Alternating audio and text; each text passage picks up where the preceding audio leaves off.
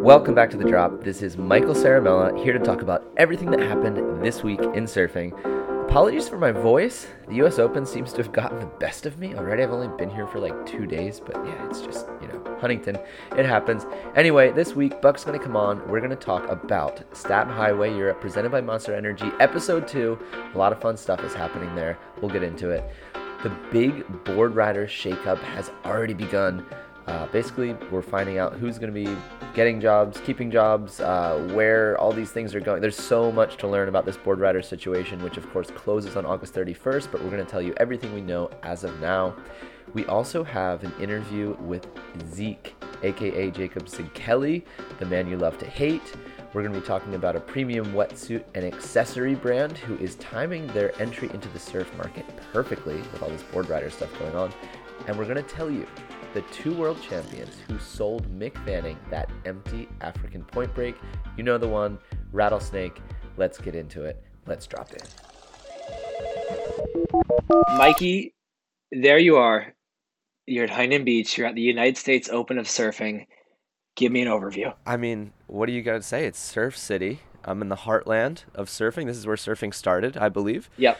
And um, yeah, right now I'm I'm outside, so you can hear the sights and sounds and the ambiance of probably the most yeah beautiful and important place in the heart of surfing. Wow.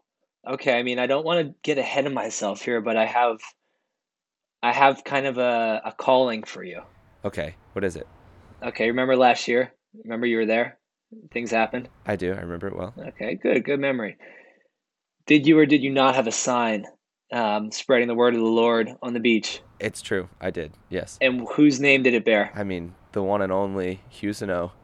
I believe the I believe the verse was nine sixteen, which is also a uh, a good aspect ratio for Instagram. Did he or did he not qualify for the championship tour shortly thereafter? Oh, he came in hot and got quickly dismantled, but he absolutely qualified for the championship tour. But he qualified. Let's just focus on that bit, right?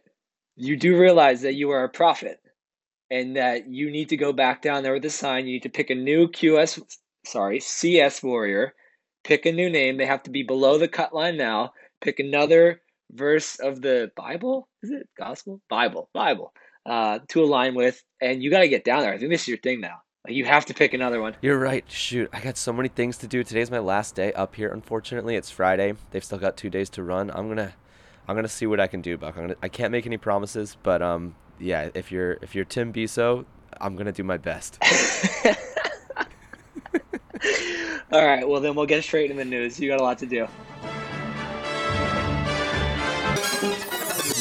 Stab Highway Europe, presented by Monster Energy, episode two.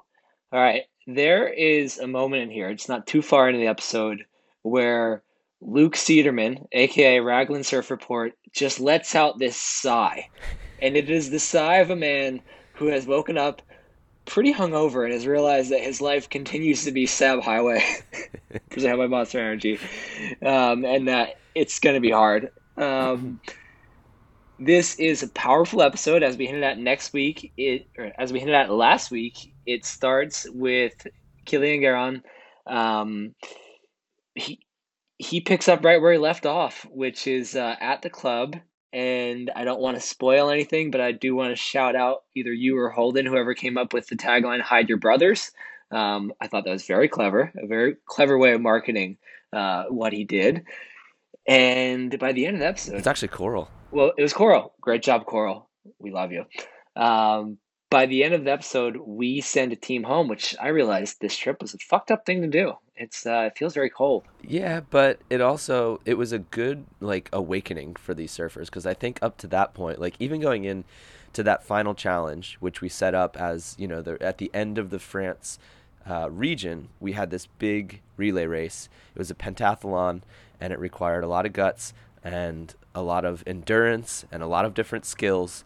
Um, some of which were it was funny to me the things that they actually found hard out of those five challenges um, but yeah we and and i think that they like they knew in the back of their mind that like a team was going home but i don't think anybody actually thought it was going to be them and somebody got yeah pretty clean awakening here yeah yeah i was thinking about because it, it is like if you go to on a random reality TV show or something, I'm sure like there's just kind of a cold relationship between like the producers and the people on the show.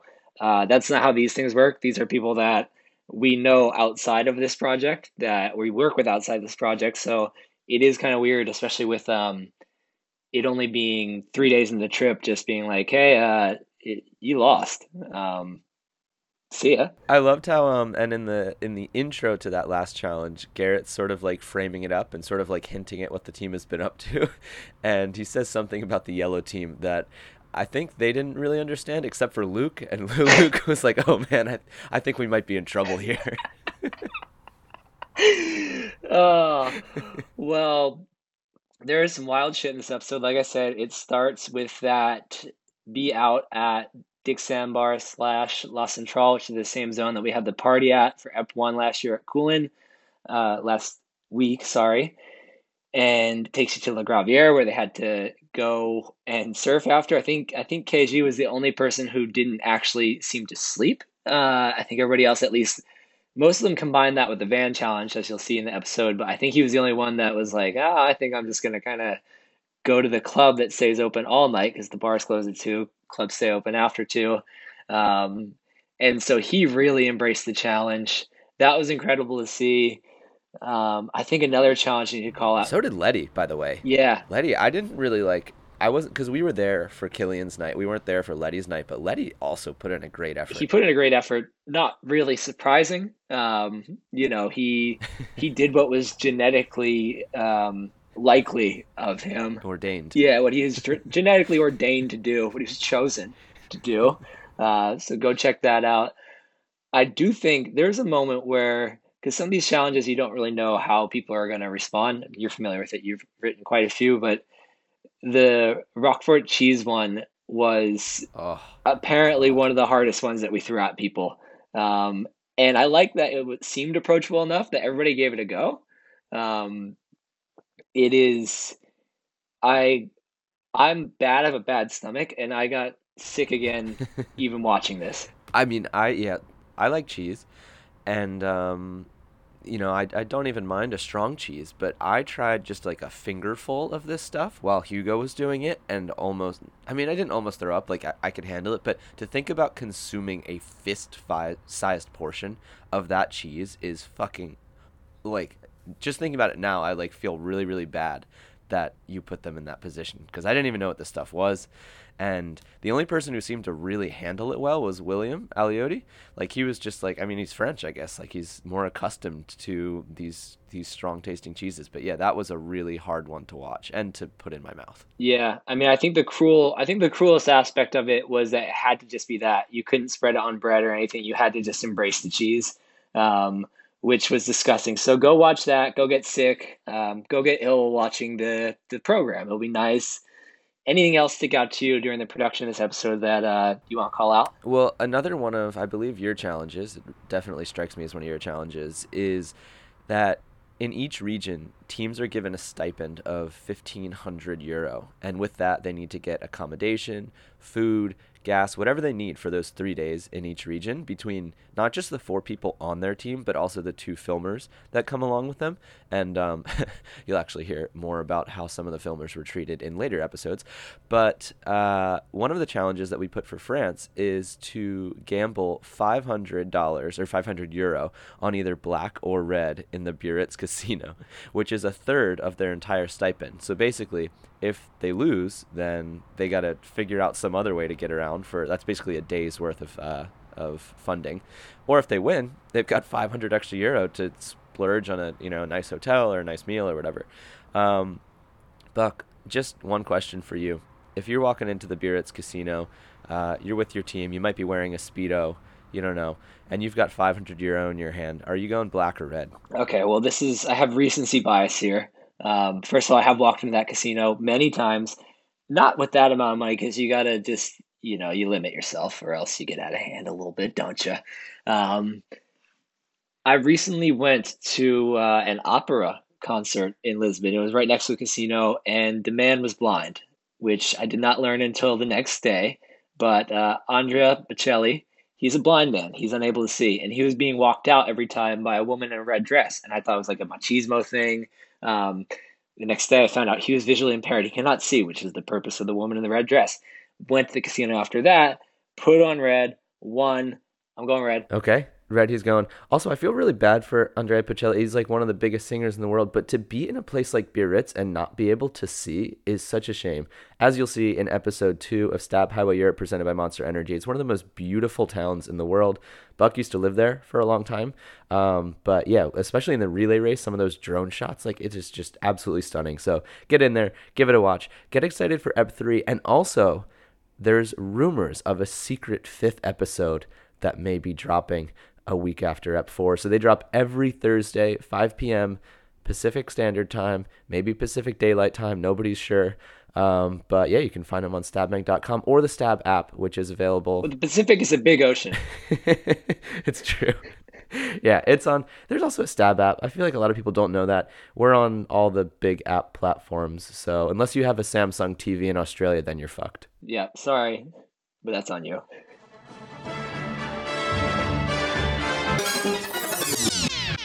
The big board rider shakeup has already begun.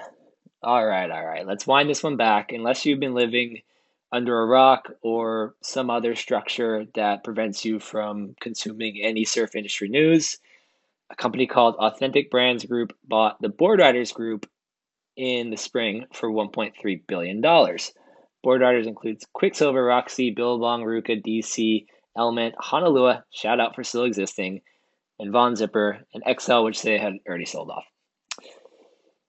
Now ABG's getting the keys. And so this deal is still about a month out from closing. It's going to close at the end of August, but ABG likes to license their brands out. So basically they say, hey, everybody recognizes the logo. Let's find somebody who will put that logo on a bunch of things and pay us royalties for it. So they're now in the process, you know, they're going to have the keys in less than a month. So they're already making deals with some of these licensees and so things get tricky because these brands can all get licensed in different ways. You can go by region. For example, you can negotiate for a license in the United States, so just a single country. You can go a full kind of area. You could say like Australia, New Zealand. You could say the entire EU. You could say just a few nations in the EU. So you could split it like that. You could also split it, split it by product. You could say, hey, I want men's apparel, or hey, I want wetsuits. I want snow gear. So you could split it that way too. And you could also split it by the way these products are distributed. So wholesale, which means selling it to big retailers, and then retail, which is like brand owned shops, and then e commerce, which is if you just go to a brand website. Complicated. That's a lot. And there's a lot of brands at stake, and there's a lot of people who have jobs tied to those brands in different parts of the world at stake. And so basically, what's happening now is that as these licensee deals start to really take shape, people are getting told whether or not they basically people are getting job offers, but it's all happening on kind of different time periods because there's so many ways and so many different licensees. So some licensees are kind of locked in and they've already sent job offers out. Some are still getting locked in, so people don't know if they have jobs yet. So basically, it's a really tricky time. But I guess what inspired this story is that people already have job offers, which is a good thing. They've sent over 100 out already. Um, I think leading into this, there was a lot of like, oh man, everybody's getting fired. This to be horrible. Uh, without a doubt, some people will lose their jobs. But from what we're seeing so far, and especially what we're hearing, a lot of people are going to keep their jobs. And maybe some kind of big players might do some cool things with these brands. So it's not all horrible, folks. No, but it is interesting. Like, not everybody's keeping their job. We know that some people are also being laid off with two month severance and that's regardless of whether they were with the company for a year or 20 years. And I think the reason that they're able to do that is because technically the company is changing hands. So, in the same way that some of the people who came over to, say, the US when board riders moved over there, um, on a work visa, those work visas visas are going to be kind of null and void because they were tied to the previous owner, which was board riders. So when ABG gets controls, everything kind of changes, the rules change, and they can sort of make changes as they want. We also know that a lot of executive level people are largely being laid off. One, because they have higher salaries, obviously, and two, because in the example of, say, Billabong and RVCA and a few other brands, which are being taken on by this, uh, they're going to be licensed out to Liberated Brands, which is the same company that uh, licenses Volcom. Well, basically the people in the high level positions are liberated are going to fill those executive level roles of people at Billabong and RVCA, etc. Um, which leads me to our comment of the week. So the interesting thing about um, Liberated is that it was started by former Volcom employees when Volcom was sold and they realized that they were going to be licensed out. And they're like, oh, well, why don't we just start a brand that licenses Volcom? Therefore, we can kind of continue to control its brand and trajectory, which is actually actually a really cool move, and it's something that um, apparently some people in board riders Europe are doing over there. But now, what what this basically comes down to is now the people who the ex Volcom employees who now are the Volcom licensors or licensees, licensees, I suppose. They're going to be taking over control of all these other surf brands. So the comment of the week comes from Colonic Irrigation and he says, So Volcom went from being youth against establishment to being the establishment, which is a really, really funny change, like just like turn of events, because you never saw that happening. Like Volcom was this young brand that was just super brash, and now they're the people like making these really hard business decisions and taking over other surf companies in a sense. Well, it is still a team of 15 year olds, from what I understand. It's all still youth. Imagine they should just let youth still do it. Just have children in there making decisions. It'd be fun so that's the sort of employee front. No, I'm kidding. They have a great team of adults. Yeah. So that's the employee front. On the surfer front, we know that um, it's a little bit different because they're not technically employees, so they're not tied to the the sale of this other company, but they do have contracts in place, and those contracts have end dates, a lot of which happen to be in November of this year. And a big reason for that is because, especially on the competitive front, most managers negotiated to have contracts end on the 23rd so that in case their uh, athlete was able to get into the Olympics, they would have a position to basically market them again and be able to re up their deals and get bigger contracts, etc. So that means that a lot of surfers are going to basically either be given another uh, contract by ABG or not. And, you know, that depends on a thousand different factors, which we can't possibly know of. But, uh, yeah, it's it's really interesting, and what we're hearing is that some of the surfers are already being told by ABG that you should basically start shopping for a new sponsor, and if you get a new contract, they will basically uh, dissolve your contract without you know breaking any laws or anything like that. So it's clear that they're trying to get rid of some surfers at least. It's uh, it's unclear how many surfers will remain, but yeah, there's a lot of movement still going on, and we'll know a lot more as we get closer to the August 31st sale date and then to that November sort of athlete cliff as well. Yep, more coming on that front, folks.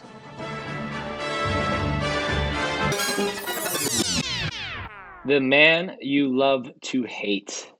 This is a stab interview with Jacob Zeke. Sizzle Zeekly. Jacob Zeekly. The King of Waco. Sizzle Kelly. The King of Waco. The OTC Master. And the guy who, frankly, it seems that uh, many people in the stab audience really just get it. Like, love to hate. I mean, it's okay if you love hating something and you enjoy it, which is to me seems to be the way a lot of people treat this guy.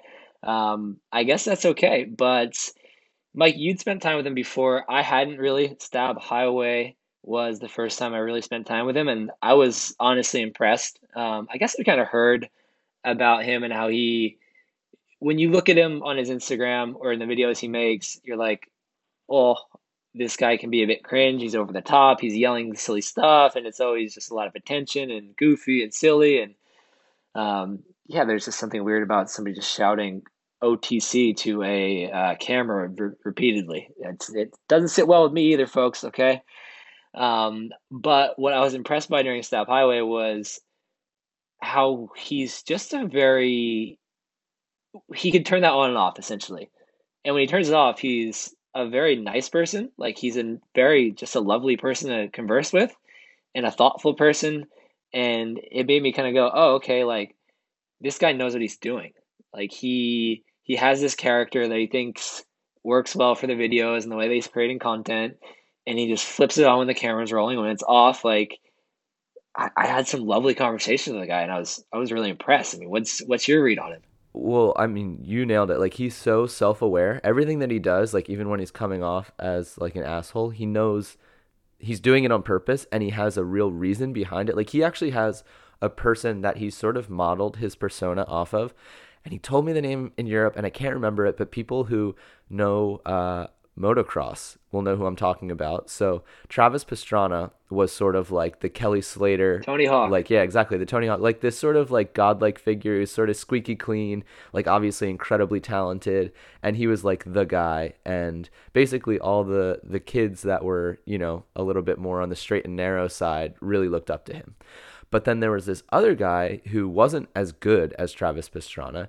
So he basically recognized this about himself and realized if I want to have a space in this sport, I need to create like a persona, like something that people can really like either rally behind or rally against. Because as they say, any press is good press. So this guy went full degenerate mode, just started talking shit on Travis Pastrana, like going, showing up and like just, yeah, basically being like an asshole in the same way that Zeke is can be an arrogant asshole. You know what I mean? Because that's his brand, and, and, he says it in this piece. Like I know I'm not a CT level surfer. I'm not a hundred thousand dollar contract surfer. He knows that you know him going out and paddling into a wave alone probably will not make a career for him, but he's willing to go on camera and basically act and say things that other surfers won't, and therefore he has a large following and a, a really um, like engaged following. Not so much in Europe, but when we were in Stab Highway presented by Monster Energy California, he had so many people come up to him, literally yelling OTC out of their car window when they drove past him. So he's doing a really, really good job at what he's trying to achieve. And um, yeah, I hope that if you haven't met Zeke in like an environment where he is able to be a normal human you can take it from us but yeah i recommend if you see him out in the water like don't just assume that he is like this belligerent fucking idiot because he, he can act that way sometimes but that's not the real him so yeah get to know him a little better and you can read more about him in this piece well one thing that stuck out to me is that I mean, you wrote extensively about this, Mikey, I believe, but Zeke went to jail. He had some bad shit happen in the past. The story gets into it. Um, and like I said, you went into it with him before as well. But basically, yeah, he went to prison, by the way. he went to proper prison. And for people who go to prison, ex cons in California return 66% of the time to prison. And that number is even higher for people with drug and alcohol problems. And Zeke had, he was drinking and he had that in his life at that time. So Zeke really is beating the odds on that front.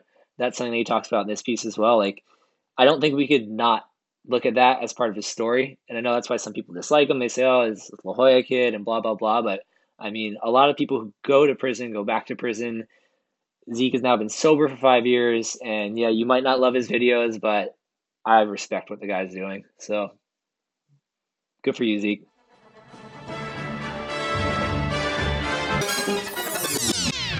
A premium wetsuit and accessory brand's perfectly timed entrance into the surf market. Mikey, the year is 2002. Look at this. You're at the start of the millennium. Isn't that pretty fucking cool? Laird Hamilton's out there. He's tackling waves at Chopu. You're like, whoa, that's crazy. I didn't know the ocean did that. Of course, Laird's riding it. And it's like a new millennium, and the toasters were gonna kill everybody. That was it. That was that was the early 2000s. But then 2002 came along, and things kind of settled. And uh, this is where our story begins. So, in the Netherlands at the time, also known as Holland to people that uh, like to call it that, I think NL is the Netherlands is I get so confused over there, and then they're like Dutch. Like how how can how can these all be the same thing? They're the same thing. They're the same thing. Amsterdam is a city in the Netherlands, which is the preferred word for calling it that, not Holland. That's where we're at. And then they speak Dutch. They speak Dutch, yes. So there we are. The toasters didn't kill us. It's 2002. Laird's also out on, on Maui. He's getting into kite surfing not windsurfing, kite surfing. Windsurfing had been around for a while. It's popular in the 80s. Now people were starting to ride waves and have fun in the ocean with these kites attached to them and a board. So this 18 year old intern at a windsurfing company in the Netherlands says, "Hey, let's capitalize on this." And he starts kind of a side brand of a company that was called Maui Magic, that was built on kite surfing. He called it Mystic. Um, they invented a kite surfing harness. So basically, this sport was so new that people were still using the windsurfing one. Basically, it introduced the biggest innovation in that sport, and now have been like leaders in that space since then. Essentially, that's the gist here. And guess what? now they're getting into real surfing. Mikey, your thoughts? Well, one of the things that stood out to me in this piece is that they have suits with Yamamoto neoprene. And having tested a fair few wetsuits in my day, I will say that far and away, Yamamoto is the only neoprene that should ever exist. Basically, it is so far superior to I don't exactly know what the what the normal quote unquote neoprene is called, the one that you know, most people have been wearing for the past 30 years. But Yamamoto is just on such a different level. It's like silk. So I'm really excited about that. Um, and also, it sounds like they have a film coming with Morgan Maassen. So they're clearly willing to invest not just into quality products, but also into quality like brand making. Like the stuff Morgan makes is so beautiful. So I'm excited to see that as well. Yeah, yeah. One thing I think is cool too is that they and I talked to the founder Max for this story, and he talked about just kind of owning their North Sea roots. And the North Sea is pretty much that whole part of the world would hates the UK and Ireland because they would have a full exposed swell window if that if that place wasn't there. Uh, they would just have a lot of Atlantic swell exposure, and because those places are there, they don't. And so the North Sea is what separates their coastline from that coastline.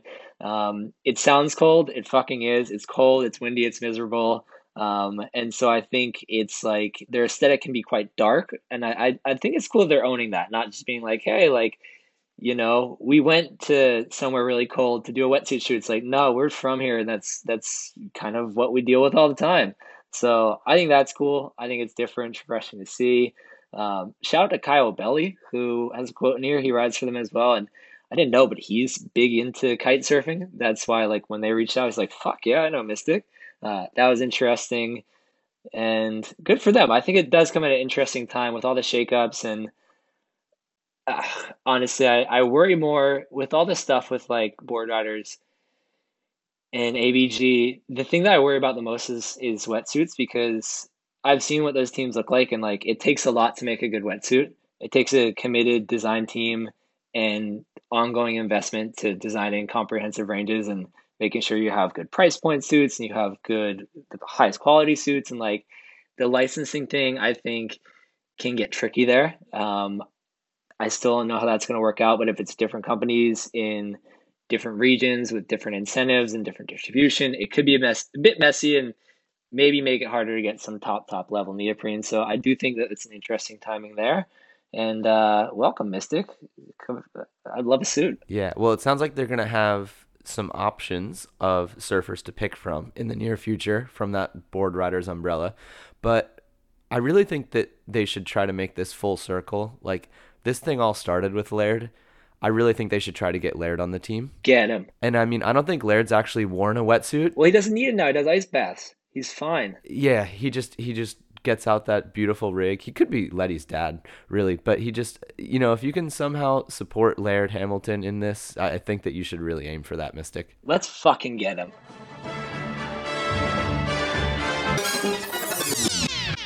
How two world champions sold Mick Fanning an empty African point break. Um, if you watched season two, episode one of How Surfers Get Paid, you are already familiar with this tale. Uh, Gabriel Medina and Italo Ferreira, they found a wave in Africa and they sold it to Mick. It's a crazy story. that is not true. It was not them. It was two other world champions, um, which may not be in Gabe and Italo's exact discipline. But anyway, this is a recap of what is seriously, I think, one of the most mind blowing surf stories I've ever heard of. It's just, there's so much loaded into that story.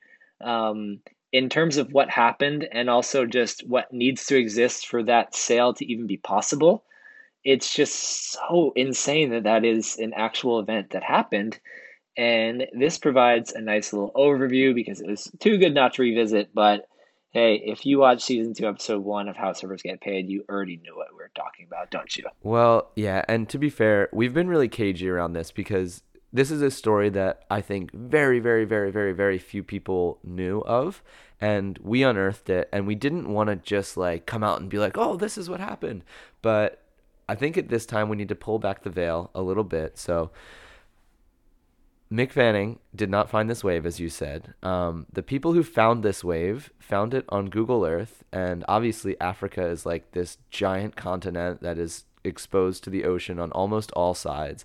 And there's just they get pelted with swell from all different directions, and they have some of the best setups in the world. Obviously, I think the best wave in the world is in Africa and Namibia, which we'll be getting really good waves this week as well, in case anybody wants to pull the trigger.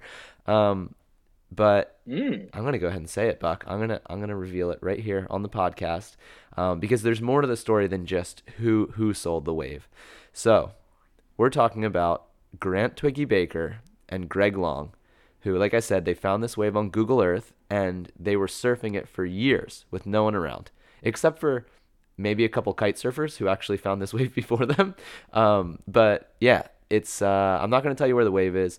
If you were quick enough and clever enough to check Mick's Rip Curl GPS watch stats on the website when they first put this up. Um, apparently, it was on there, but you can also find it using a little bit of, you know, there's a lot of details out there that you can piece together to figure out where this is. I remember I found it a few years ago, um, and one of a stab employees actually went there um, Taylor Paul, who's our premium director, he ended up going on a trip uh, on a trip there, uh, and it was the one that Mick went for the second time with Tyler Wright. So it's findable, it's achievable. You just got to go out there and get it. Um, but there's a few other interesting tidbits to this story that I want to share. Um, and one is that when Twiggy decided to go and sell this, it was because he felt as though it was at a point where the wave could probably be exposed in the near future and he wanted to capitalize off of it. So the first person that he went to with this was not Mick Fanning, but Kelly Slater. And Kelly apparently kind of just like shrugged him off, as Kelly tends to do. He's not overly committal. So he got sort of the cold shoulder from Kelly. And then he went to Mick, and Mick was instantly in. He literally showed him a clip on his phone, and he wouldn't send it to Mick. He just showed him the clip once, and Mick was like, "Where is this? Let's go." So he knew he sort of had him on the hook at that point. And then a few weeks later, he said, "Mick, there's going to be a swell. Do you want to go?" And Mick was like, "Yes, let's do it." And so that's when all the dealing started. So they started talking to Rip Curl. There were NDAs. They were bartering over a price, which to this day we have a ballpark of, but we don't know exactly where it is.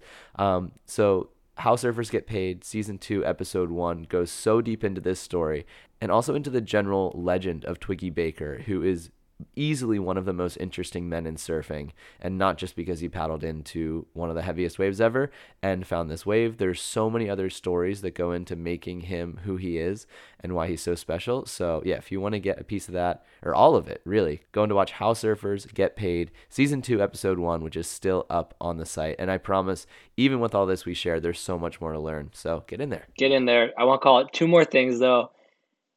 One, I think it's it's just hilarious with the whole Kelly background and the fact that this edit on YouTube, which now has just shy of a million views, it was at 975,000, I think, just like frustratingly shy of that, just relieving million dollar, million, million view number. But it's called Ain't No Wave Pool. I can't help. I just think that's a funny bit of the story because it is. It's a, yeah, with the Kelly background, it, it's a good one. And then the other thing I love about this is that Twiggy gave them a money back guarantee. out of sam mcintosh's playbook Oh my God, that is incredible to me. Because imagine if it was just like a crazy setup, but just not that great. I don't know. Like, imagine how do you even. That's that's just insane. It's insane. The money back guarantee element of this is um, it's it's it's so subjective, but guess what? It was pretty objectively a score. So good job to everybody involved. Go watch or rewatch it. And the other funny thing is that they were so like just adamant that they didn't want this to get out. So there were the NDAs, but they also really wanted to control who filmed it. So, for instance, one of the filmers, the water filmer for this thing, was actually Greg Long, who was injured at the time.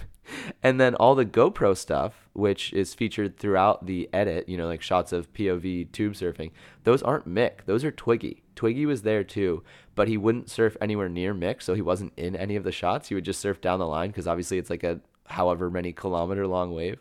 So yeah, just hearing all these little backstories about what went into that whole thing is just fucking awesome. So go watch How Surfers Get Paid season two, Ep one, live on the site. All right, almost almost the beautiful hour of the surf sin, but don't we have a few more things to discuss, Mikey? We have that deep dive that we've been teasing about how artificial intelligence can change surfing. We have got a prediction about tomorrow's hottest high performance shortboard, which is Sharp-Eye's Synergy model. Uh, they can't really miss, it seems, in the moment. Sharp-Eye just everything they do, everybody seems to love. Oh my God, I'm riding a Sharp-Eye right now. It is the best board I've ridden in so long. Is it the Synergy? No, it's the Inferno FT, which is the quad. Get on the fucking Synergy, Mikey. Sorry, yeah, I'm I'm surfing the, uh, yesterday's board, but it is everything. Today, now, get a new one. Come on, you monkey. we have got Jed Smith's Ode to Mikala Jones. Jed was able to spend some close time with Mikala, and this is a great piece. So, rest in peace to him. And uh, we got some more stuff on. Mikey, we got a Tahiti preview coming. I've heard there's one of those things where they say that there's going to be really good waves. It's uh, still over a week out, but the idea of Tahiti being pumping with John John Florence, Gabriel Medina, and Jack Robinson all outside top five is the most arousing thing I've heard in quite some time. So we have that coming. What else we got? More Stab Highway, Monster Energy. Oh, we're going to be talking to Conner Coffin as well because he actually just retired at the U.S. Open. Um, we got to go catch up with him last night. He had a film premiere with 805, uh, the beer company out of Central California, so to speak, 805. Um, and yeah, we're going to be chatting with Conner about kind of where he's been and where he's going next. Nice. Shout out to Freddie P. Just anytime you can. Greatest retirement of all time. Um, but the Conner stuff is exciting. Great career and great guy. All right. So is it time? It is time for the surf sin, Mikey. This is going to be a familiar, I would say face, it's going to be a voice, but if you've been following along, Stab Highway Europe presented by Monster Energy, you're going to remember this voice, and let's hear what she has to say for herself. Ladies and gentlemen, Zoe McDougall. Father, forgive me, but I'd like to confess my surf sin. Everyone I burned this winter, I absolutely saw.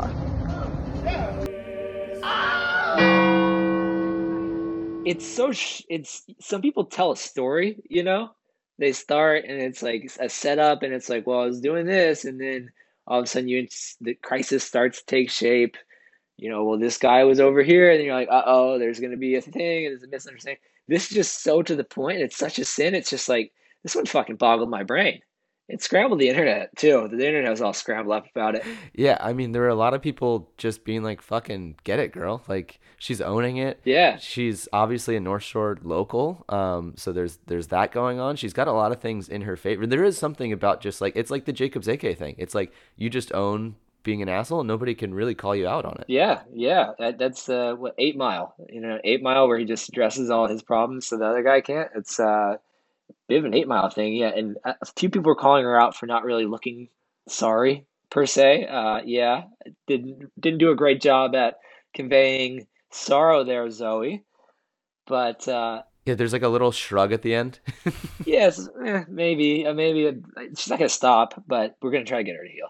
Uh, my favorite comment because there's there's also this weird theme on the Instagram where uh, people were just saying things that Zoe, ways in which Zoe had wronged her, um, many of which I would hope are true, many of which I would hope are untrue. But uh, that kind of became a, a, thing, one of those little social media things. So I liked all those. I think you got in the mix there, Mikey. But this might be a personal one. My favorite comment on it was I'm a boogie boarder from New Jersey. Follow me to see how you can earn 6 to 10K a week selling solar panels. DM me. This is from Ryan MacPhoto, who I know personally, and it's my favorite because I am not convinced. Like this is like maybe oh look it's funny because bots always say this, but I'm not convinced that Ryan Mac is not selling solar panels for six to ten k a week.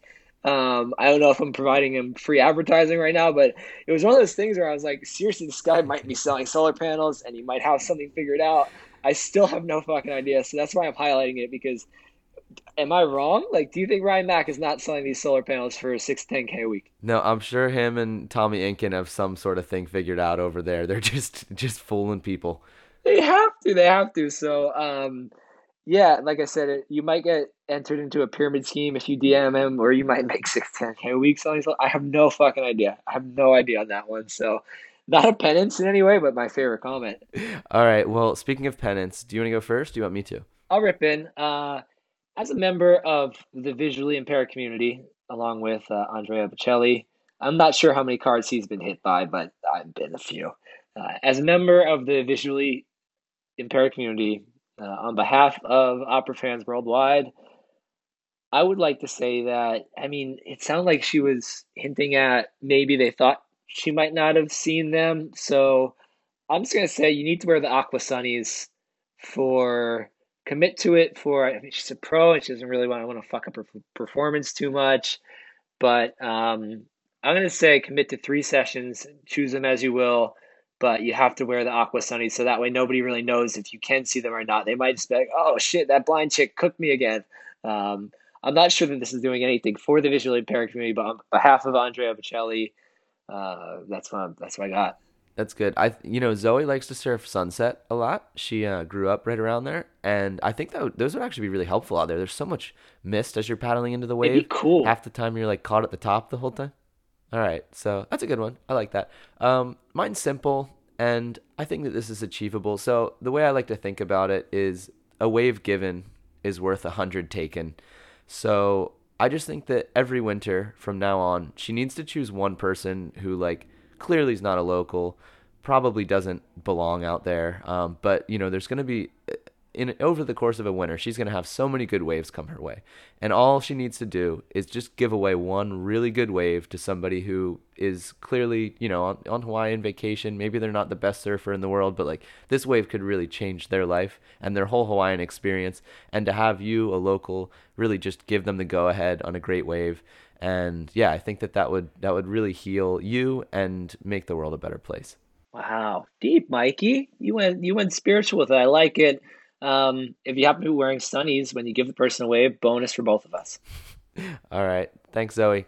Next time, um, just please don't burn me because, well, yeah, I guess you can. It would. It might happen. I would almost say that she, after, if she, right now, she, if she's listening, she'd be like, I'm absolutely going to burn this guy. She's reliving Stab Highway, just thinking of all the crazy shit she had to do.